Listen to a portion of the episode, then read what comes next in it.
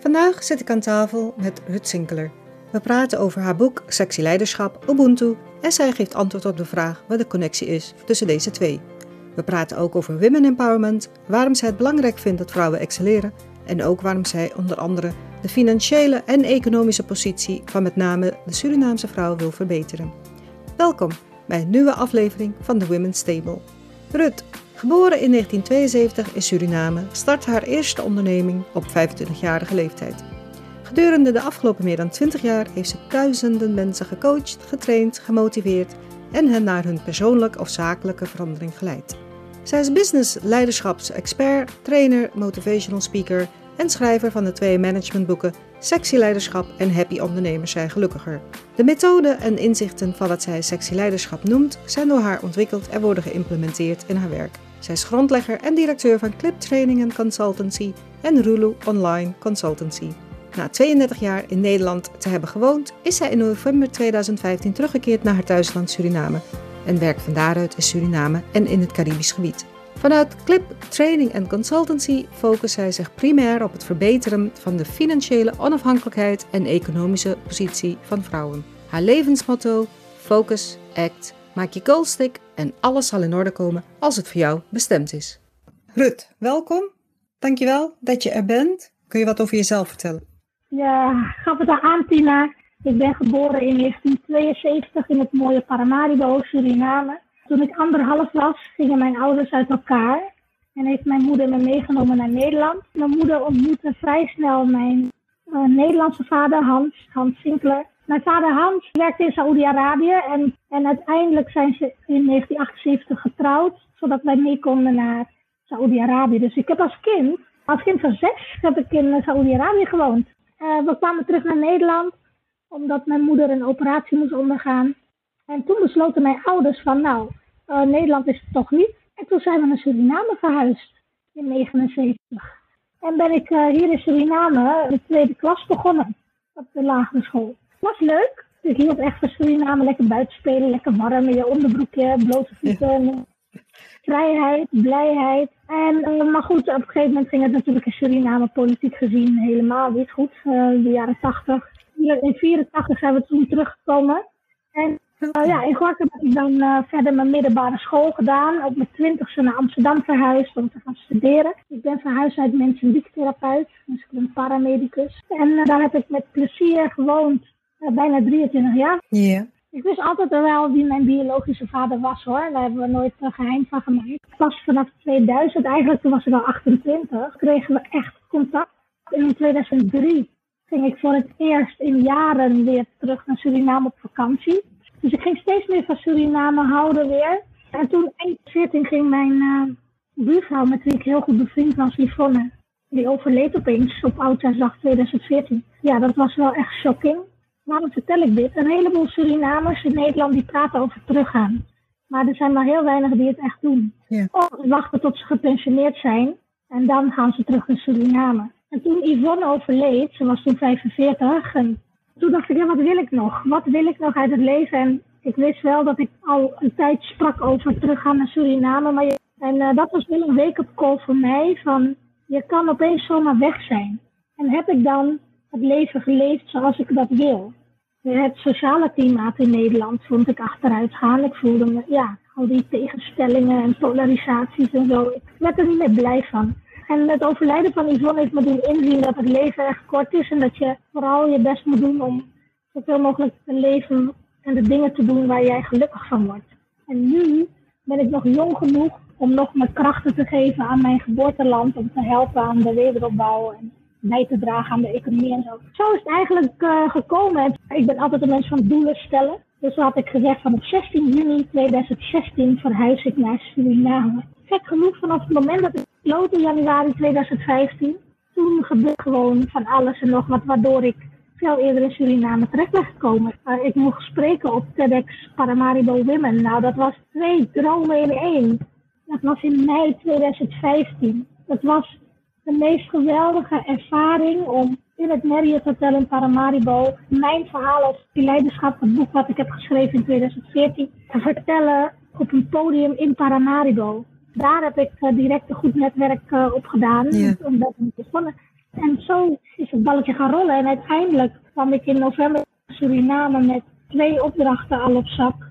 Ik ben gewoon gekomen en weer helemaal opnieuw begonnen. Maar ik heb er tot de dag van vandaag 0,0 spijt van. Nou, wauw, wat een mooi verhaal. Heel lang, heel lang antwoord, heel lang antwoord op je vraag. Maar inderdaad een mooi verhaal. En Ja, het is zonde, vind ik persoonlijk, om te wachten totdat je met pensioen bent.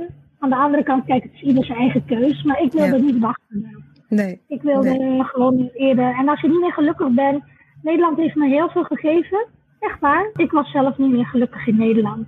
nee. Dus Dus ja. je hebt voor jou de goede stap genomen, de goede stap gezet.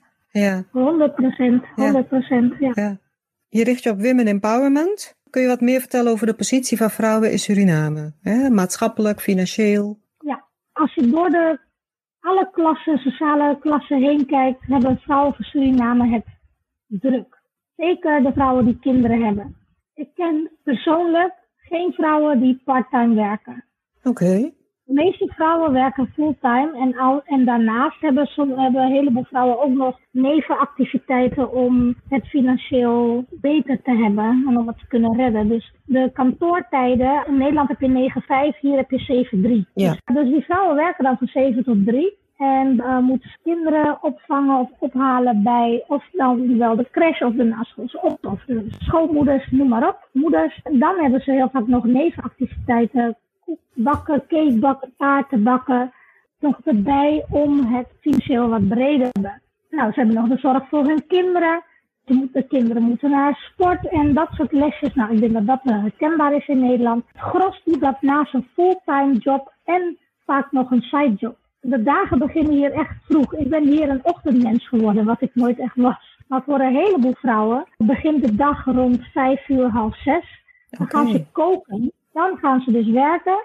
Dan wanneer ze thuiskomen, dan wordt er warm gegeten. En daarna dan is het of even rusten en dan s'avonds weer doorwerken. Of ze gaan meteen door. Eh, vrouwen van Suriname hebben het druk. Ik heb echt bewondering. Dat is natuurlijk in Nederland anders. In Nederland kan je part-time, je kan drie Ja. dagen, je kan vier dagen, je, je kan fulltime.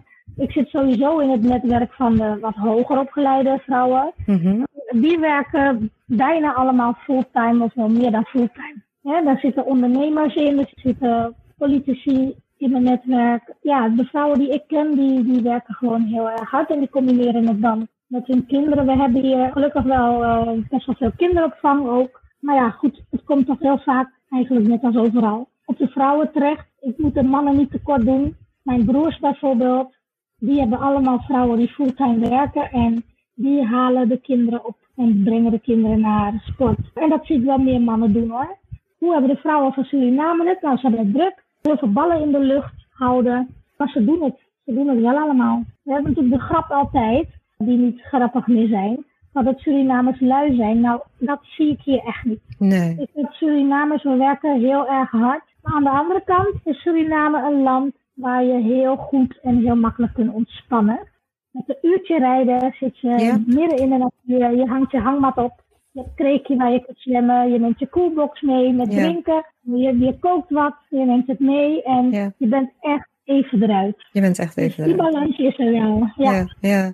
En eh, nou goed, dat is dus financieel en maatschappelijk. Waar staan vrouwen maatschappelijk, eh, bijvoorbeeld ten opzichte van mannen? Ja, dit zijn zulke mooie vragen. En het antwoord is een beetje, ik noem het voor mezelf altijd een beetje schizofreen.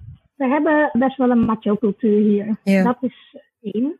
Nee, laat ik het zo zeggen. Onder de hoger opgeleide van Suriname is het gros vrouw. Mhm. Op de Universiteit van Suriname is het gros vrouw. Onder de afgestudeerde mastertitels en hbo'ers is het gros vrouw. Dus qua opleiding, dan overtreffen de vrouwen de mannen helemaal. Daar is wel een disbalans. De vrouwen studeren echt. Ze gaan leningen aan om mastertitels te halen, et cetera. Onlangs heb ik namelijk vanuit mijn bedrijf, de Training en Consultancy, een pilotonderzoek gedaan naar de loonkloof tussen mannen en vrouwen.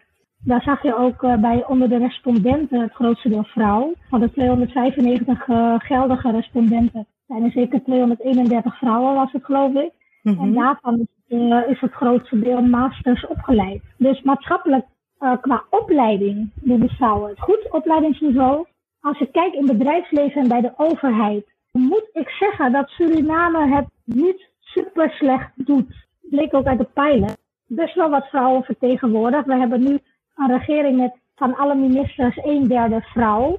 Dat is, wereldwijd gezien is dat niet slecht. Dus als je naar opleiding kijkt en naar functies, er zijn best wel wat vrouwelijke. Er zijn vrouwelijke ondernemers van ook best wel grote bedrijven. Er zijn grote bedrijven met een man aan het roer, maar dan wel een vrouwelijke CFO.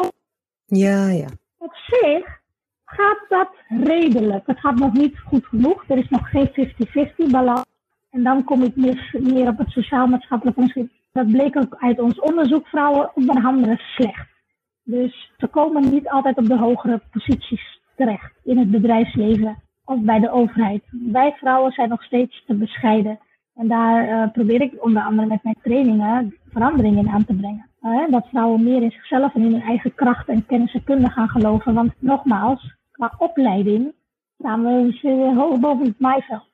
Ja. als vrouw in Suriname. Maar als je dan weer kijkt naar echt de maatschappelijke, er is heel veel geweld tegen vrouwen.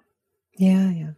En dat is schrikbarend. Volgens mij, Suriname staat in de top 10 binnen de regio. Gaat niet goed. De maatschappelijke opinie is ook weer, gebruik ik toch weer, en ik ben zo hard, ik gebruik het woord schizofreen, omdat aan de ene kant worden vrouwen en moeders hè, op handen gedragen, yeah. mannen en hun moeders. Aan de andere kant hebben ze gewoon veel te weinig respect voor vrouwen. Hè, qua opmerkingen of zogenaamde grapjes die er worden gemaakt. Je kent het allemaal wel. Is in Nederland ook zo trouwens. Daar is ook het uh, huiselijk geweld of geweld tegen vrouwen schrikbarend, vind ik eerlijk gezegd. Yeah. Elke tien dagen leidt er in Nederland een vrouw door huiselijk geweld. Daar moeten we nog heel veel aan werken. Geweld tegen sociaal-maatschappelijk gezien. Verkrachting, heel vaak uh, bekende natuurlijk. Dat is eigenlijk best wel een wereldwijd dat vrouwen die verkracht of aangerand worden, dat het heel vaak een uh, bekende is. Ja. Dus dat komt regelmatig voor. Maar wat er ook heel, vaak, heel veel gebeurt, en daar is Suriname natuurlijk niet exclusief in, maar we hebben het hier ook, hè, als we het hebben over maatschappelijke positie van vrouwen. Als vrouwen uh, hun relatie verbreken, dat de man het niet accepteert. En dat er dan geweld wordt aangedaan. Ja, dat soort problemen zijn hier natuurlijk ook. Ik ken de statistieken niet, Mhm. dus ik zal niet zeggen of wij als Suriname daarin een hoger of lager scoren dan in Nederland. Maar ik zei al, we zitten in de top 10 binnen de Caribbean, dus goed is het niet. Nee. En aan de andere kant, wat ik al zei, qua opleiding onder de vrouwen, dat gaat dan weer Ja. best wel. En wat, wat zou dan bijvoorbeeld de reden kunnen zijn dat vrouwen in een gewelddadige relatie blijven hangen? Heeft dat te maken met onder andere financiële afhankelijkheid van hun man? Want ik heb dan vaak het idee van ja, als je je eigen inkomen hebt en je, weet je, dan, dan stap je toch gewoon op. Dus ik vraag mij Ja. altijd af van wat is de reden dat vrouwen in een gewelddadige relatie blijven zitten zonder oordeel te hebben, hè? Want ik weet het niet. Ja. Nou ja, kijk, dit, dit, is, dit is een wereldwijde vraag. Ja, Eh, waarom gebeurt dit? Ik denk dat ze ermee te maken hebben. Want kijk, je kan, je kan je eigen inkomen hebben, maar ben je daarmee financieel onafhankelijk? ja, Dan ben je daarmee waar. financieel zelfstandig. En dat is nogmaals niet exclusief voor Suriname. Dat is ook in Nederland. Blijven mhm. vrouwen in relaties hangen, terwijl ze eigenlijk daar zo gezond meer blijven, omdat ze daar eigenlijk in gevaar zijn.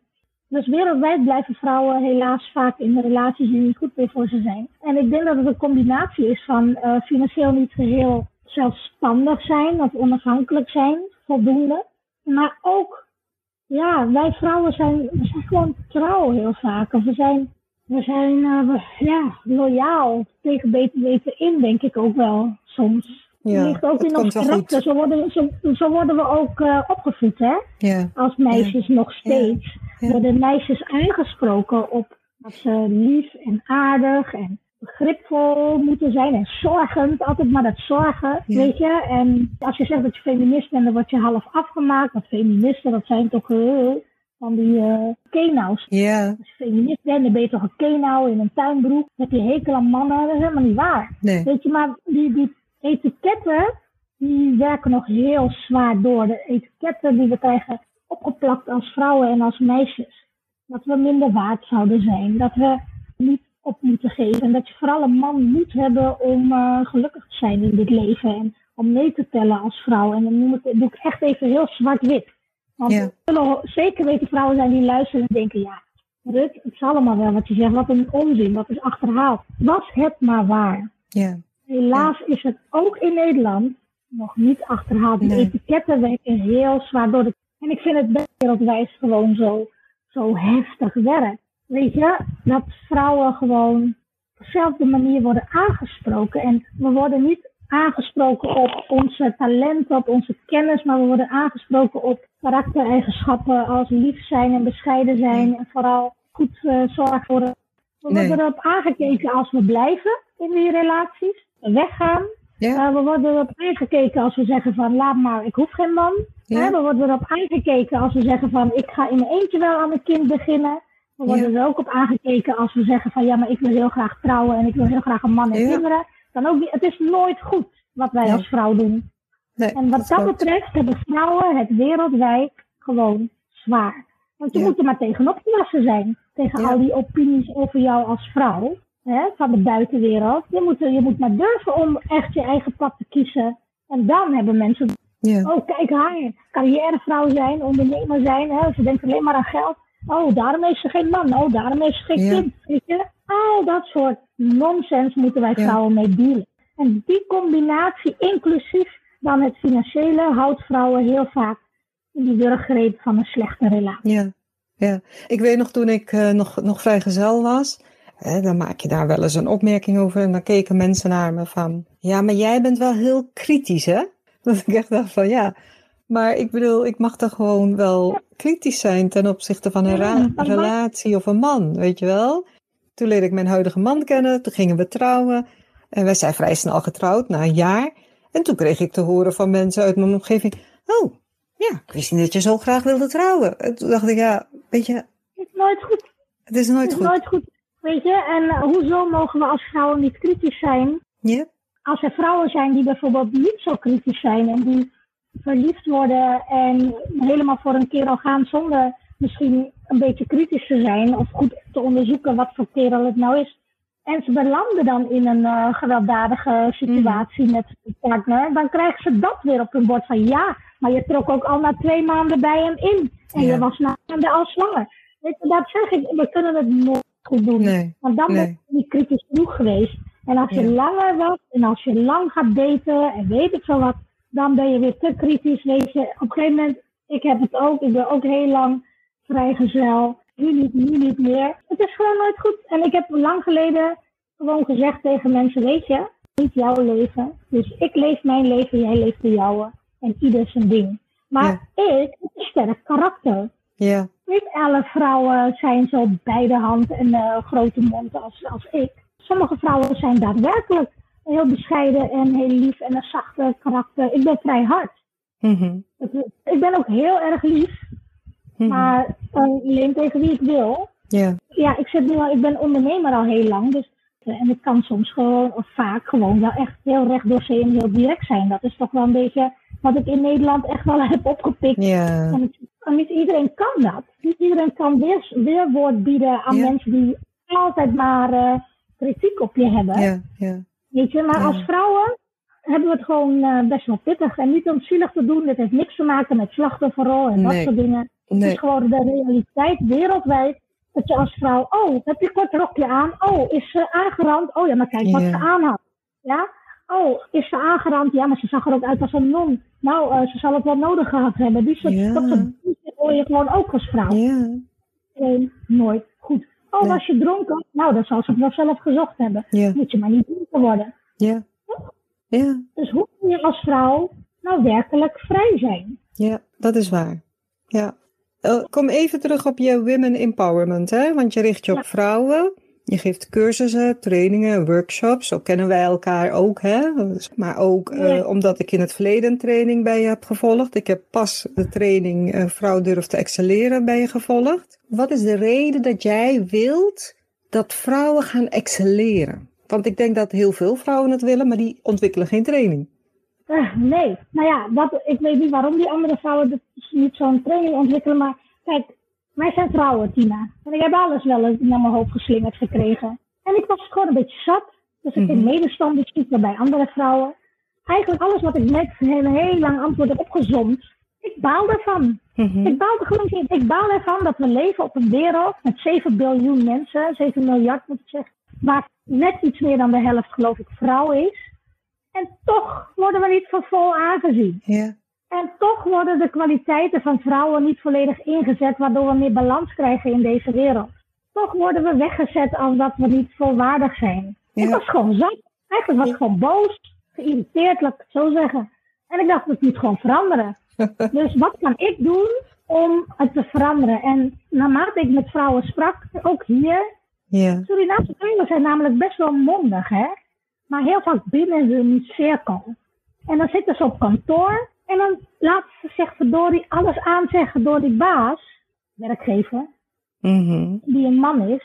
En dan denk ik, maar dat kan niet, zo ken ik je niet. Ik weet dat je de kwaliteiten Ja. hebt om weerwoord te geven vanuit je kennis, vanuit eh, wie je bent, vanuit je kracht. Alleen heel veel vrouwen die, die, die kruipen dan weer terug in het systeem waarin we wereldwijd opgroeien. Dat je als vrouw minder zou zijn dan een man. Ja. Ik zeg Ja. niet dat zou zijn, want we worden als minder waardig gezien. In Nederland, ik heb laatst nog, omdat ik bezig was met die loonkloof, sorry hoor, ik spring een beetje van de hak op de tak, maar daar komt echt mijn drive vandaan om te denken, kom op vrouwen, je hebt zoveel in je. En Ja. wat ik doe in mijn trainingen, ik haal dat eruit. En, ze- en ik laat ze zien tot wat ze in staat zijn. Nou, je hebt de training, je hebt het Ja. goede voorbeeld gezien in onze trainingsgroep.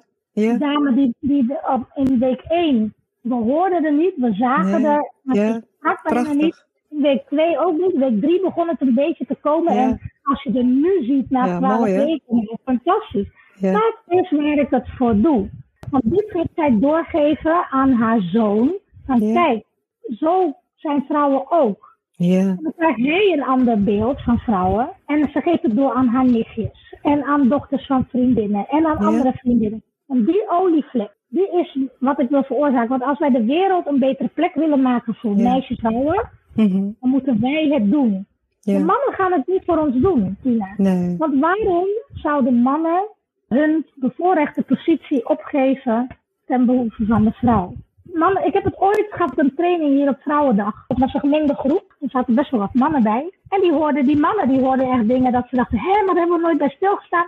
Ze hoeven daar niet bij stil te staan. Want zij maken het niet mee. En toen zei ik ook, en een paar mannen beaamden dat, van ja, maar ja, waarom zouden wij wat veranderen? Waarom zouden mannen iets Ja. veranderen om het voor vrouwen beter te maken? Maar zij hebben het toch goed. Juist. Want dit is natuurlijk heel erg gechargeerd. En er zijn ook mannen die wel strijden voor Ja. gelijkwaardigheid van vrouwen, et cetera. Maar het heel groot deel, die is, waarom zou ik moeite doen? Ik heb het goed. Ja. En dat zit in de mens. Dus het is geen verwijt. En Ja. de realiteit is dat over het algemeen genomen, een man sowieso al vanaf het moment dat hij geboren wordt, is hij gewoon een wat betere positie op de wereld. Ja. Omdat het systeem zo is ingericht. Ja. Het systeem is ingericht op mannen. Als je kijkt naar gezondheidszorg wereldwijd, Ja. een heleboel medicijnen zijn ontwikkeld en getest voor mannenlichamen. Ja. En die werken niet voor vrouwen. Nee. Nu is in 2021, halleluja, beginnen er medici op te komen, veelal vrouwelijke artsen, Ja. die onderzoek gaan doen naar het effect van de huidige medicatie op vrouwen. De doses zijn niet ontwikkeld voor een vrouwenlichaam. Ja. Daarom werken een heleboel medicijnen voor vrouwen te sterk of ze werken niet. Of we krijgen meer bijwerkingen. Het is ontwikkeld met als uitgangspunt het lichaam van de man. En Ja. daar wordt het 9 van de 10 keer ook op getest. Ja. Nou, en dat zijn allemaal dingen die maken mij boos. Ja. Ja. Nee, dat Daar denken ik. mensen misschien, mensen die luisteren, die denken misschien, oh, ze is wel heel vaak boos. Nee, dat valt wel mee. Maar als ik dit soort dingen lees, het is gewoon onrecht. Ja. Puur omdat wij met een vagina zijn geboren Mhm. en ons identificeren als vrouw, wordt ons in basis al onrecht aangedaan zonder dat we onze mond hebben Ja. opengedaan. Zonder dat we maar iets, iets hebben gedaan. We zijn nog niet eens gekropen. En we staan al met 3-0 achter. Dat kan toch? Nee. Nee hoor, ik ben het helemaal met je eens. Ik had laatst ook een discussie met mijn man. Op Facebook had ik zo een, een, tweet voorbij zien komen. Ja, inderdaad, op Facebook. Er was een meme Mhm. gemaakt van een tweet. En daarop stond van, het ging een beetje zo van, every woman you know elke vrouw heeft met een sleutel in de hand naar huis gelopen. Elke vrouw heeft s'avonds met de telefoon aan de hand gedaan alsof ze belde. Elke vrouw die heeft elke, wel eens s'avonds de afweging gemaakt nadat ze een paar mannen zag van steek ik over of ben ik stoer. Elke vrouw die je kent. Elke vrouw. Weet je? En, ja, en als ik dat dan aan Willem, aan mijn man, probeer uit te leggen. Nou, weet je, hij is bijna twee meter. Hij, hij kijkt een beetje boos en mensen gaan hem de weg. Dat zegt, nou, nou, het valt best wel mee. En dan denk ik, ja, maar als jij over straat loopt en er komen een paar mannen, nou, dan gaan ze waarschijnlijk nog voor hem opzij. Maar voor mij is het een afweging van, wat ga ik doen nu? Ik zeg, en dat is nou male privilege. Dat is nou het privilege van het man zijn. Ja, en wat ik zo vervelend vind, is dat zodra je dit gewoon de realiteit op tafel legt, bij een hele, en dat zijn er gewoon nog te veel mannen die dan meteen, meteen beginnen te roepen over slachtofferrol. Er zijn zelfs vrouwen, verdorie, die dan dit afmaken als, oh, slachtofferrol. Nee, heeft er niks mee te maken. Dit is de realiteit. Ja. Dit is de realiteit waarin wij als vrouw wereldwijd leven. Als je in mijn boek hebt gelezen, met Henry McDonald in het Sexy Leiderschapboek, ja. dat hij zich bewust werd toen hij ambassadeur van Suriname was in New York. Maar zijn dames die gingen op een gegeven moment protesteren van ja, we willen niet zo laat doorwerken. Ja. En hij had zoiets maar hoezo? En uiteindelijk kwam de aap uit de mouw dat die dames zich onveilig voelden als ze s'avonds naar huis moesten. En hij snapte het eerst helemaal niet. Nee. Dat ze hem dingen uitleggen. En wat, precies wat jij net zei als wij als vrouw op straat wonen. Ik heb in Amsterdam gewoond heel lang. Nou, als ik op mijn fiets zat, dan uh, stapte ik steeds voor. En dan denk ik, nou, dan moet je een flinke vent zijn als je mij uh, inhaalt. Maar toen ik uh, van de metro naar huis begon te lopen, ja, dan had ik ook oor, oordingen in, bellen, zogenaamd. toch constant om je heen kijken. Als je de metro uitloopt, van wie loopt er wel, wie loopt er niet. Dat zijn dingen, mannen denken er niet bij na. Die, die lopen gewoon over de wereld zonder heel erg veel na te denken. Ik zeg er wel bij, hetero mannen bijvoorbeeld, want mijn gay vrienden, die hebben ook uh, natuurlijk dat ze wat voorzichtiger zijn. Ja, dat snap ik. Maar als vrouw, je kan niet overal zomaar toe. Nee. Zonder, zonder erbij na te denken van oké, maar hoe ziet de omgeving eruit? Waar zijn de vluchtwegen eventueel? Wie is hier allemaal aanwezig? Ja. Daarom heb ik eerder in deze aflevering gezegd van zijn wij als vrouwen werkelijk vrij? Ja. Ik stel misschien geen leuke vragen, en, maar we moeten er wel over nadenken, zodat we kunnen veranderen. En eigenlijk zijn we bezig met de vraag van waarom ontwikkel ik mijn trainingen? Om vrouwen dus steviger in hun schoenen, in hun lijf en in hun denken en in hun mindset te zetten. Zodat we elkaar kunnen helpen vanuit onze kennis en talenten om te groeien, om te excelleren, om onze eigen tafels te creëren waar wij bepalen wie er aan tafel zit. Ja.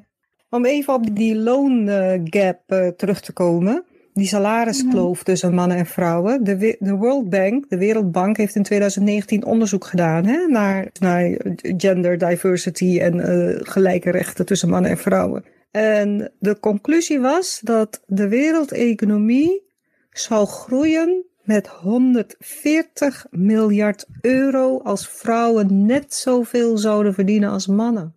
Ja, 100% geloof ik direct. Op dit moment is het gewoon wereldwijd zo dat de talenten van vrouwen en de kennis van vrouwen niet volledig wordt ingezet. Dat ligt deels bij onszelf en daarom ook mijn trainingen, want wij mm moeten veranderen. Als wij die kennis op een goede manier gaan inzetten, als wij andere vrouwen gaan supporten om ook hoger op te komen, als wij vrouwen meer gaan verdienen, inderdaad.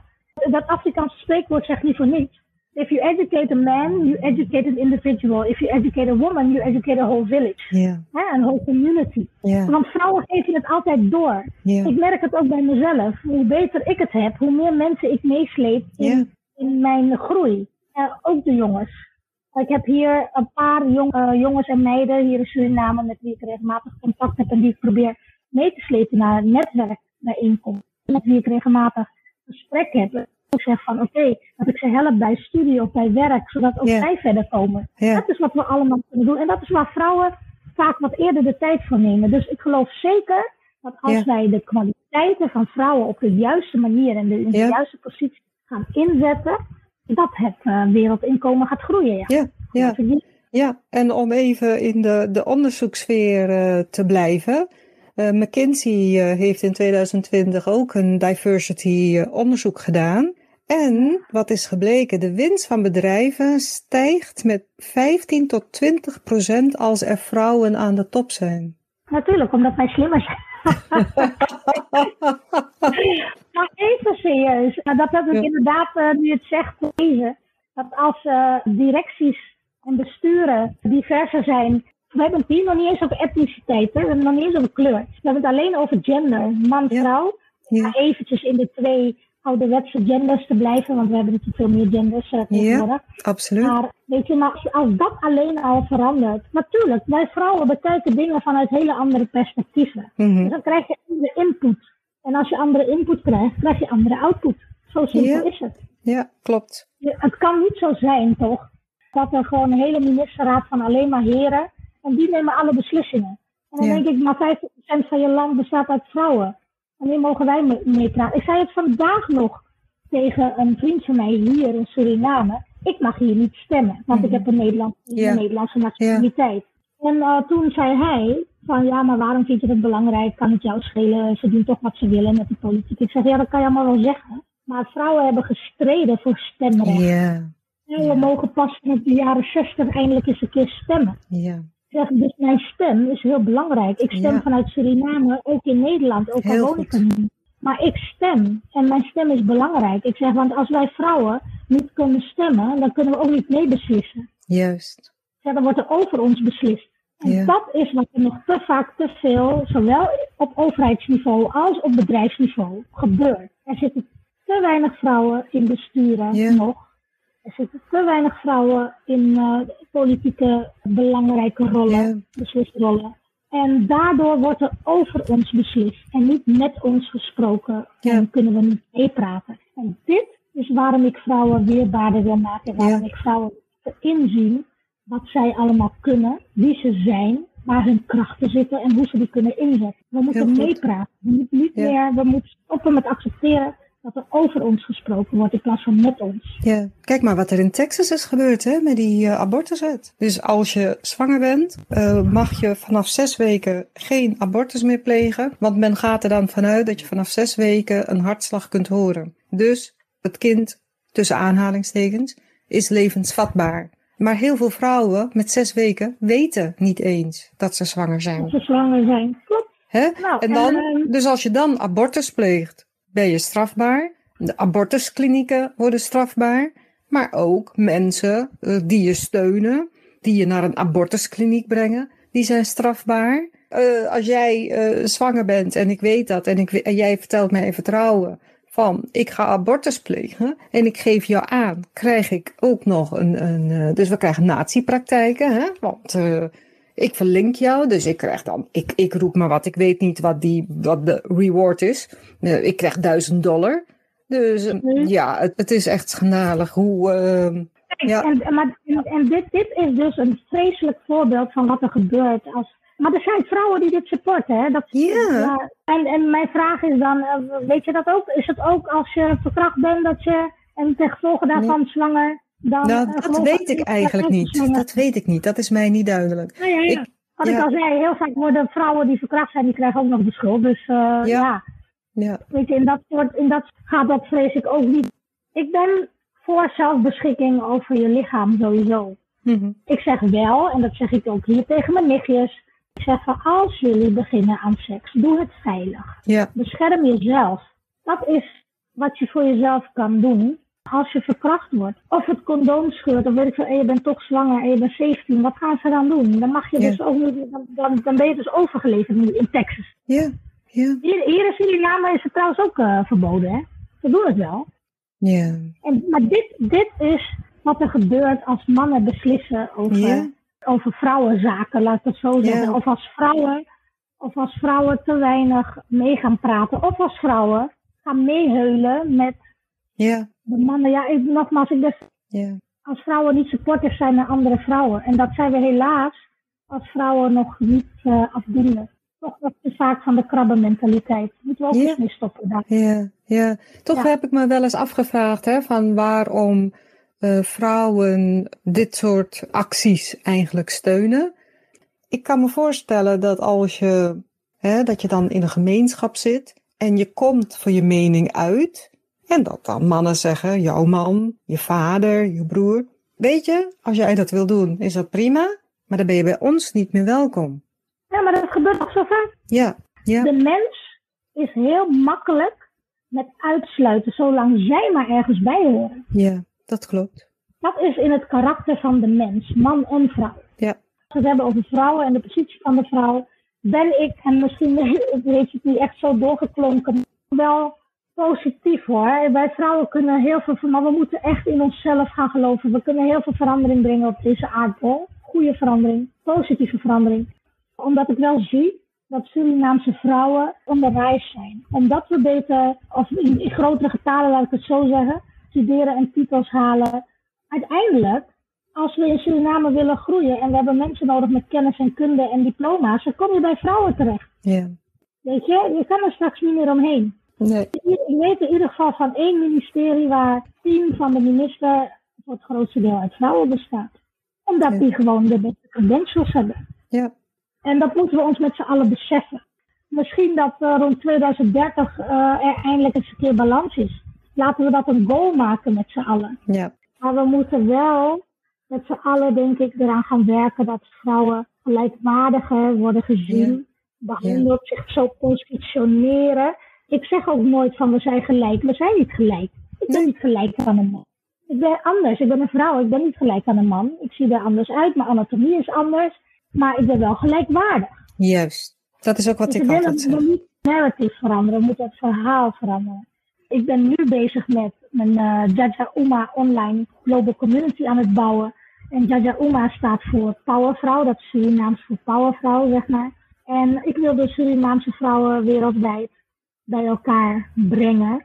Om dus dit te bewerkstelligen. Als we, goede, als we po- positieve voorbeelden zien en horen. Als Ja. we met elkaar gaan netwerken als Surinaamse vrouwen zijnde.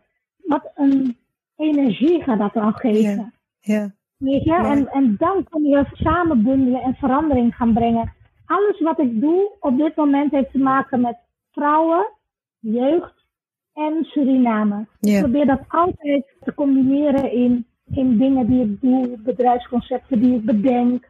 De LGBT-gemeenschap heeft eh, mijn warm hart. En ja, sommige mensen zeggen echt heb je dan een hekel aan mannen, Rutte? Nee, ik heb geen hekel aan mannen, maar ik kan niet iedereen Ja. blij maken. En ik kan niet Nee. iedereen helpen. Nee. Dus ik heb gewoon gekozen. Ja. Ja. ja. Om even op je boek terug te komen, hè? Jouw boek heet Sexy Leiderschap. Je legt uit wat sexy leiderschap is, hè? Je hebt het over ken je slimheid, ken je sterken, je zelfwaarde, je sexiness en je sales. Mhm. In je boek leg je ook uit hoe mensen zichzelf tegenhouden en hoe ze dat kunnen veranderen, hoe ze hun angsten en onzekerheden kunnen omzetten in positiviteit. En natuurlijk de mogelijkheid om te excelleren. Maar op een gegeven moment in je introductie en in hoofdstuk 8 verwijs je ook naar Ubuntu. Ja, Hè? mooi. En ja, en de Ubuntu-filosofie heb ik gelezen, komt uit Afrika. Staat voor respect, verbinding, authenticiteit, overstijgen van je ego, verzoening en vergeving. Ja, En wat had ik nou gelezen? Ik ben omdat jij bent. de Ubuntu-slogan, ik ben omdat wij zijn. Ik ben I omdat wij zijn. Ja, ja. Ja. ja. Eh, In mijn laatste podcast met Laura Damiano praat ik over vrouwen en de impact van netwerken. En zij kwam met een prachtige quote. En dat is: I don't shine if you don't shine. Is dat, komt dat Ja. een beetje in de buurt van de Ubuntu-filosofie? Hmm, moet ik even goed nadenken, vind ik dat? I don't shine if you don't shine. Ja, dat komt in de buurt. Kijk, Ubuntu die spreekt inderdaad van saamhorigheid. Ja, En daarom blijf ik dat benadrukken.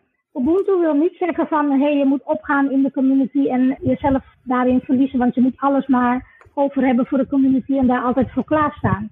Nee, er is een heel mooi filmpje van Nelson Mandela waarin hij dit heel goed zegt. Vergeet niet ook je eigen kwaliteiten. Vergeet Mhm. niet jezelf ook vooruit te helpen. Maar als je dan jezelf vooruit helpt, Ja. en je bent vooruit gekomen, kijk dan wat je voor de anderen om je heen kan doen, om hun ook mee te nemen in die groei. Dus Ubuntu heeft ermee te maken van ken je eigen kwaliteiten, durf, durf to, ja, dare to shine. ja, And then help other people shine also. Dus ik zou haar uitspraak een beetje ombuigen. Durf je Mhm. die uitdaging zelf aan te gaan om te gaan shinen. Ja. Ik ga gewoon door met shinen. En wanneer je ready bent, neem ik je graag aan als je hulp nodig hebt. Als je hulp wil. Ja. Om ook te gaan shinen. Ja. Op mijn website staat mijn uitspraak. Ja. Candle cannot light up another candle before their own flame has really caught fire. Dus zorg dat je eigen vlam, dat jij goed vlam vat. Zorg dat jij goed brandt. Zorg dat jij goed shine. En daar krijg jij energie van. Ja. Leef vanuit je passie en je purpose, zodat jouw vlammetje super sterk brandt. En dan ga je vanuit jouw sterke vlammetje andere vlammetjes helpen om Ja. te shinen. Ja. You cannot light up another candle before your own flame has really caught fire. Op Facebook gaat een filmpje rond over Ubuntu.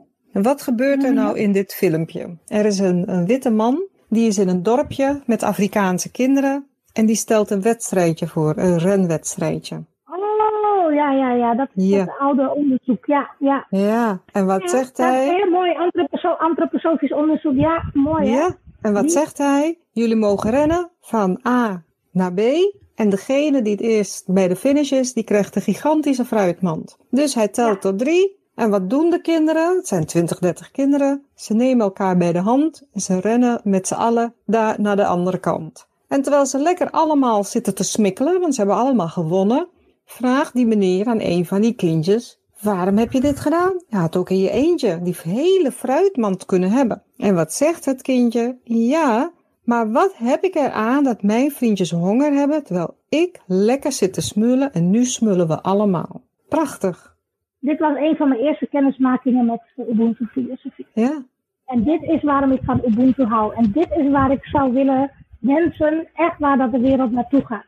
Ja, En op dit moment leeft de wereld totaal geen Ubuntu. nee, Totally not. nee, En dat zeg ik ook in mijn boek. Vergelijk ik best wel de westerse wereld met, eh, met de niet-westerse wereld. De westerse wereld is heel dominant.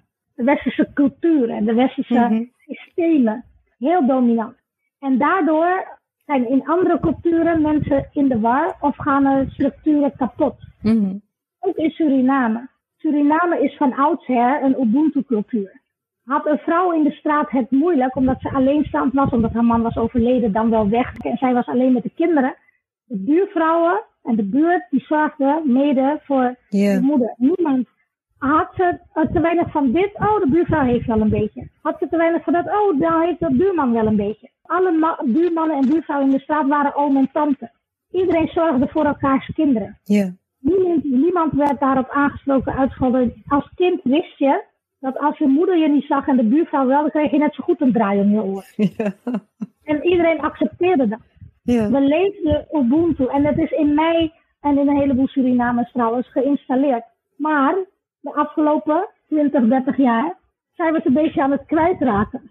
En ik vind dat, eh, ja, daar vind ik wat van. ja, Want we zijn egoïstisch. Het westerse systeem is ingesteld op ik. Ik ben dus ik besta. Ja, En het Afrikaanse systeem, of het eh, niet-westers, die zijn meer van ik ben omdat wij zijn.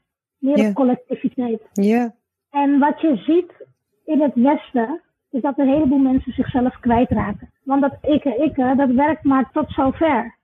Daarom, als we het nu er toch over hebben, mensen denken heel vaak, hè, oh, sexy leiderschap, haha, grappig, grappige titel. Die titel is er niet voor niks, hè.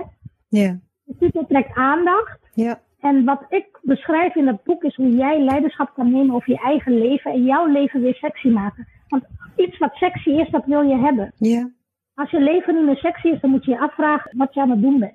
ja, Dus hoe kan jij je leven weer sexy maken en dat begint bij jou? Ik ben opgegroeid in de westerse wereld. Ik heb heel lang, heb ik mijzelf verloren, zeg ik nu echt, verloren in het westerse systeem. Maar ik had dat niet door, want je leeft in Nederland. ja, Weet je, je doet, je doet je ding, je moet meedraaien, je moet meedoen. Je moet assimileren, niet integreren. Dat is wat van je verwacht wordt in Nederland en in heel veel andere westerse maatschappijen. Want je moet opgaan in de Nederlandse cultuur. En je innerlijke normen en waarden die je meekrijgt vanuit het systeem waarin je opgroeit. En dat was bij mij het Surinaamse systeem, naast ook het Nederlands.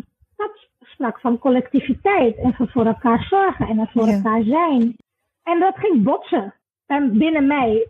En ook Nederlandse Nederlanders, zo noem ik ze maar even, die echt de Nederlandse roots en alles, die hebben ook last van dat ontzettende individualisme. Ja. Want de mens in zich is geen individueel wezen. We zijn groepsmensen. Uh, we hebben het gemerkt met al die lockdowns. Ja. De mens is niet gemaakt om in zijn eentje opgesloten te zitten. Nee. We zijn groepsdieren. Ja. Snap je? En Ja. Seksueel leiderschap gaat best wel diep. Ja. Je moet weten wie jij bent als individu, waar Ja. jouw krachten liggen, waar jouw kennis ligt. En vanuit die bron kan je gaan putten en kan je gaan Ja. deelnemen aan de maatschappij. En kan je gaan geven aan anderen. Maar je moet eerst weten wie jij bent. Je moet eerst weten waar je voor staat. En je moet ook weten waar je voor gaat. Wat is jouw passie? Je kan bestaan op deze wereld, maar leef je ook. Ja. En dat Mooi. om op je allereerste vraag terug te komen, Tina. Waarom ben ik naar Suriname verhuisd? In Nederland bestond ik en overleefde ik, maar ik leefde niet. En dat Ja. klinkt heel dramatisch. Nee En bij tijd en bij tijd en was het ook dramatisch. Mensen verkijken zich op, ja, maar in Nederland heb je luxe en in Nederland verdien je euro's. Maar in Nederland zit je ook heel veel binnen. Heb je ook Mhm. eh, donkere dagen waarop je de zon niet ziet. Ik zeg, dat Ja. moet je ook beseffen. Ja. Ja, je verdient, ik zeg, je verdient wel euro's. Ja, maar daar kan ik 2000 euro per maand verdienen. Ik zeg, maar 2000 euro in Nederland is niet 2000 euro in Suriname. Nee. Besef Nee. dat wel. Ja, ik zeg, en wat je, dat je nu s'avonds, uh, na het werk en na je sport en na je bijbaantje en weet ik veel, toch nog het uurtje tijd hebt om met je matties lekker te hangen bij het voetbalveld. Daar heb je in Nederland de pus en de tijd en het geld straks ook niet meer voor. Mm. Ik wilde niet meer leven in een maatschappij die mij leefde. Ja. Ik ben, Ja. ik ben een workaholic, dat weet je. Maar ik wilde niet meer leven om te werken. Ik wil werken om te leven. Ja. En dat ben ik nu aan het doen. Ja. Eigenlijk heb ik het boek geschreven toen ik, zat in een enorme burn-out. En ik dacht van, wat verdorie man. Ik, ben, eh, ik was net 40 geworden. Ik wat ben ik nou aan het doen? Wat wil ik nou eigenlijk? Mhm. Is dit nou het leven?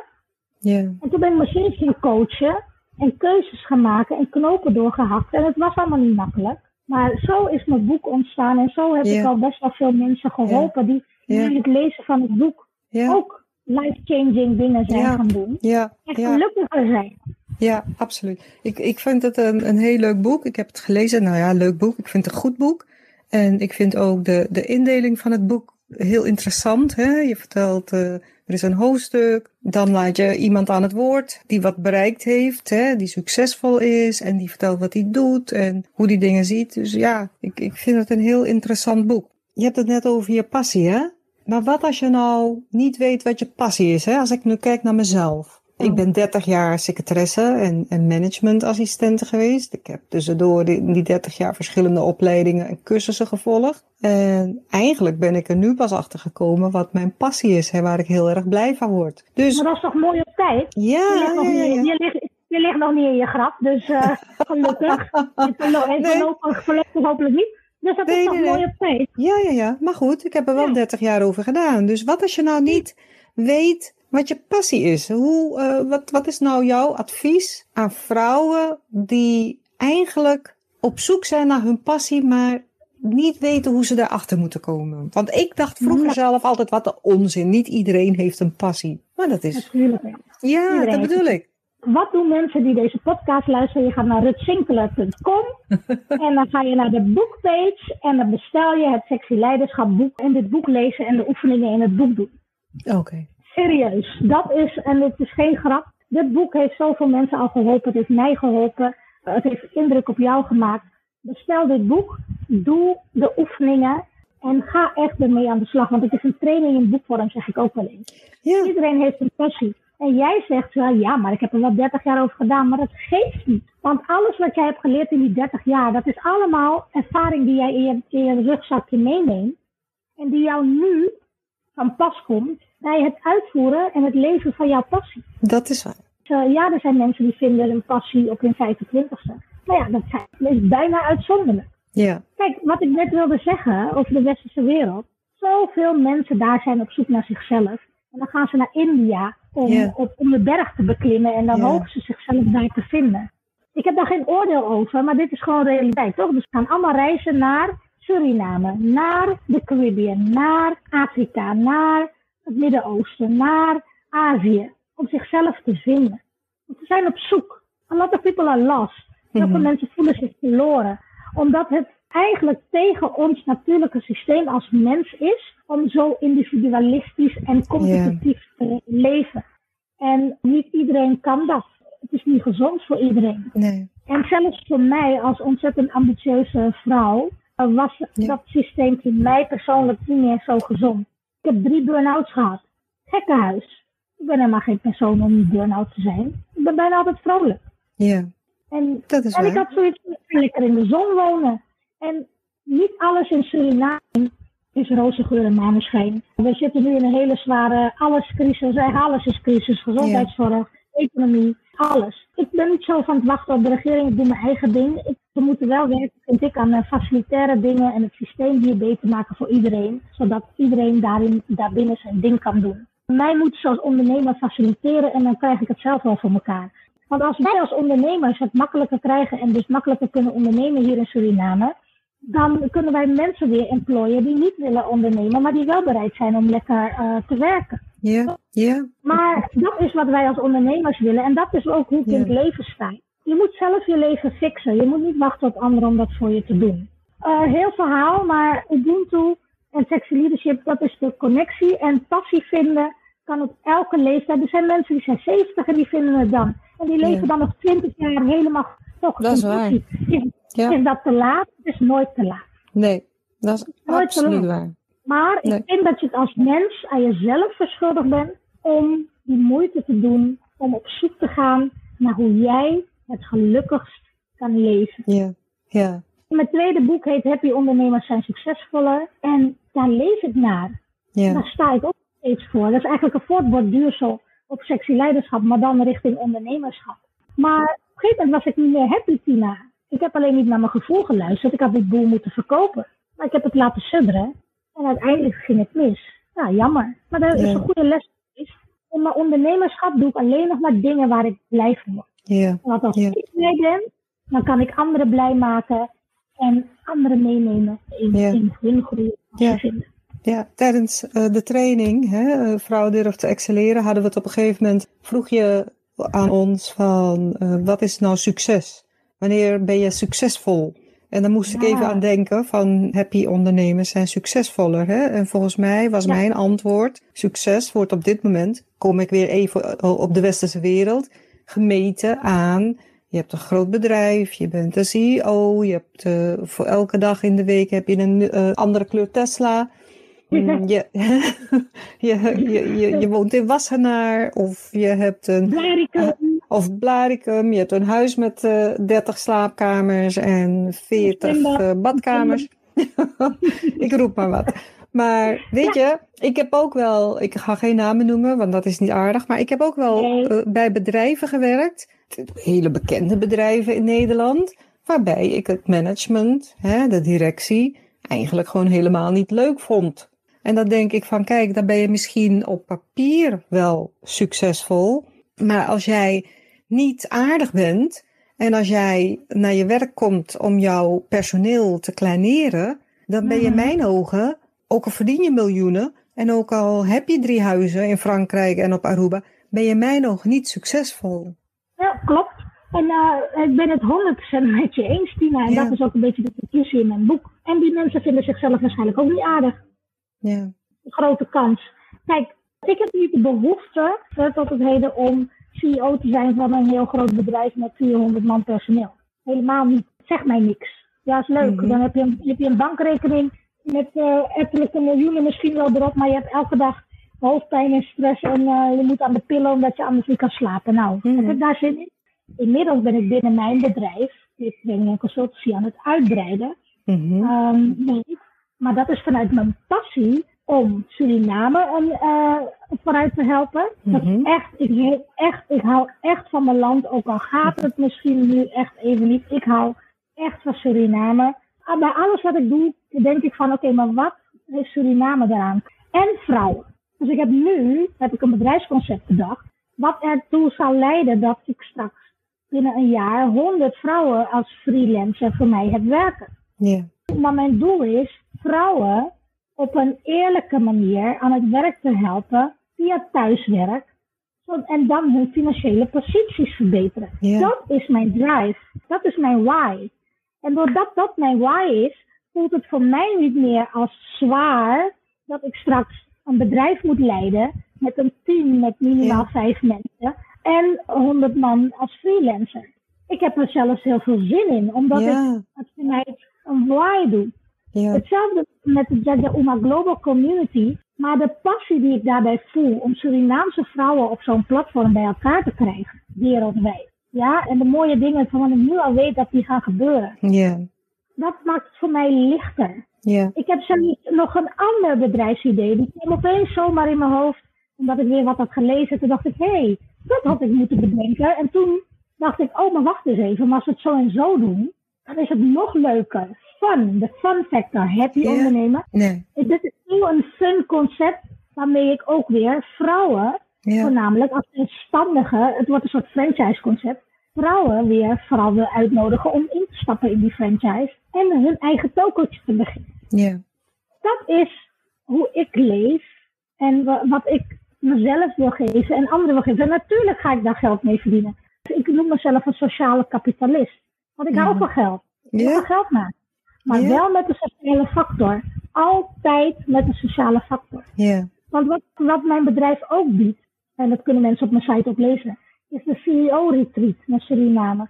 Er zijn zoveel mannen en vrouwen die aan zo'n groot bedrijf aan het hoofd staan. Ja. Ze zijn helemaal niet happy. Ze zijn helemaal Ja. niet happy. joh. Nee. En ik heb een zevendaagse retreat, of vijf dagen, vijf tot zeven dagen naar Suriname. Gaan we lekker de jungle in en dan mag je tegen mij komen vertellen waarom je nog CEO blijft van een bedrijf. Terwijl je elke dag fris in je lijf naar je werk gaat. En terwijl je s'avonds vindt dat je wel vijf whisky nodig hebt of drie flessen wijn om je sprit weg te drinken. Ja. Daardoor slaap je slecht, uh, je gezondheid wordt slechter, elke dag vermoeid. En dan ga je twee weken per jaar ga je op vakantie naar Zuid-Frankrijk. En je telefoon staat nog steeds constant aan, want je moet allemaal bereikbaar blijven. Is dat nou echt leven? Kijk, er zijn mensen die vinden het, eh, die, oh, die vinden het heel erg fijn. Prima, dat is je keus. Ja. Ik veroordeel niemand. Iedereen heeft zijn keus. Ja. En als je niet meer happy bent, stap dan eruit. Ja. Je bent op deze aardbol, nogmaals, ik heb het al eerder gezegd, voor een bepaalde tijd. Maak daar het beste van. Ja.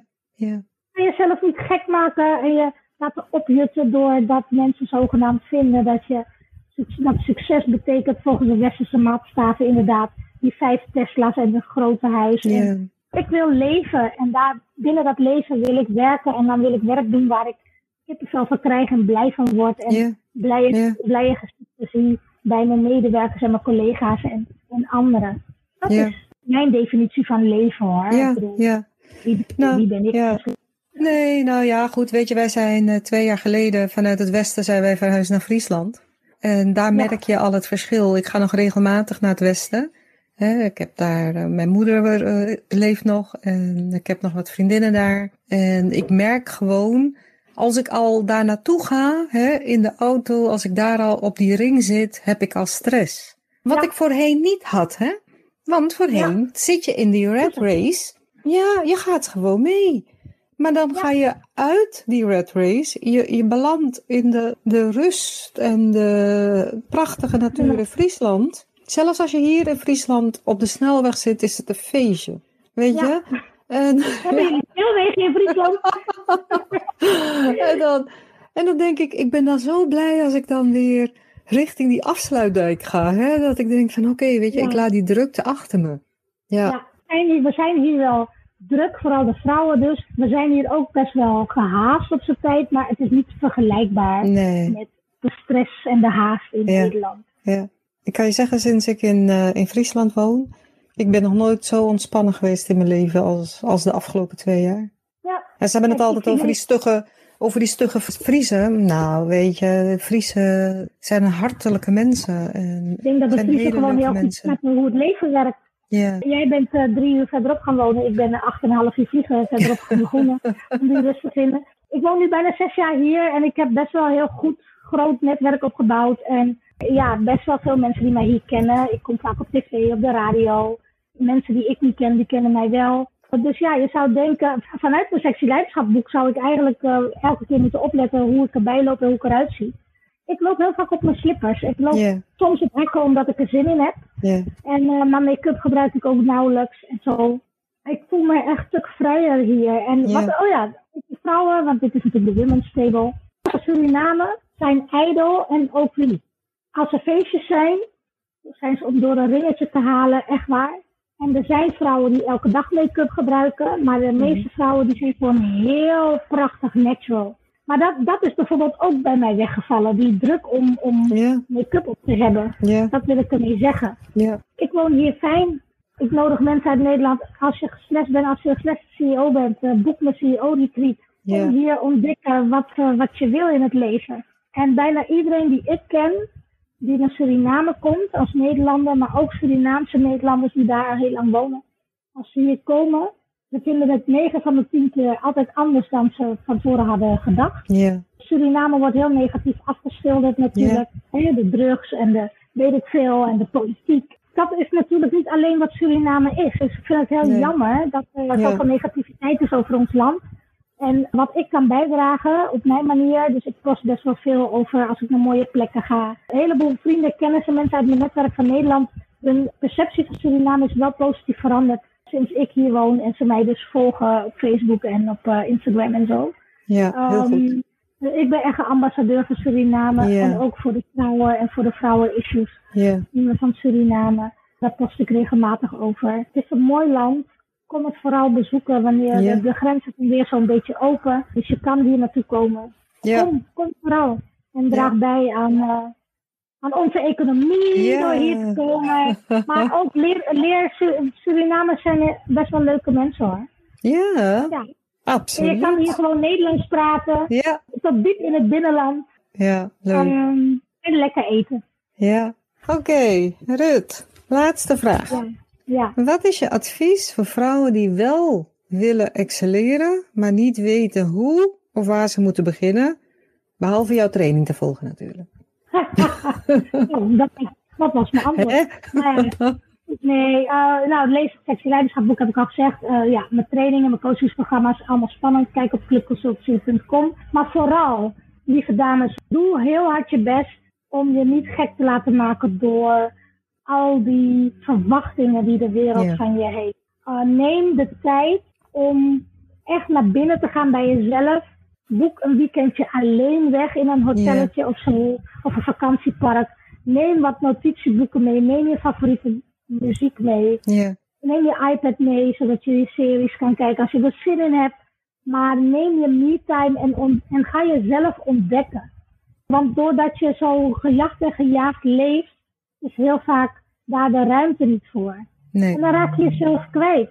En dan voel je wel van binnen dat je ongelukkig bent. Ja, ja, Dus als je nooit de tijd neemt om stil te staan en echt te luisteren naar wat er binnen jou allemaal speelt, dan kom je er ook nooit achter wat je nou eigenlijk wil voor jezelf.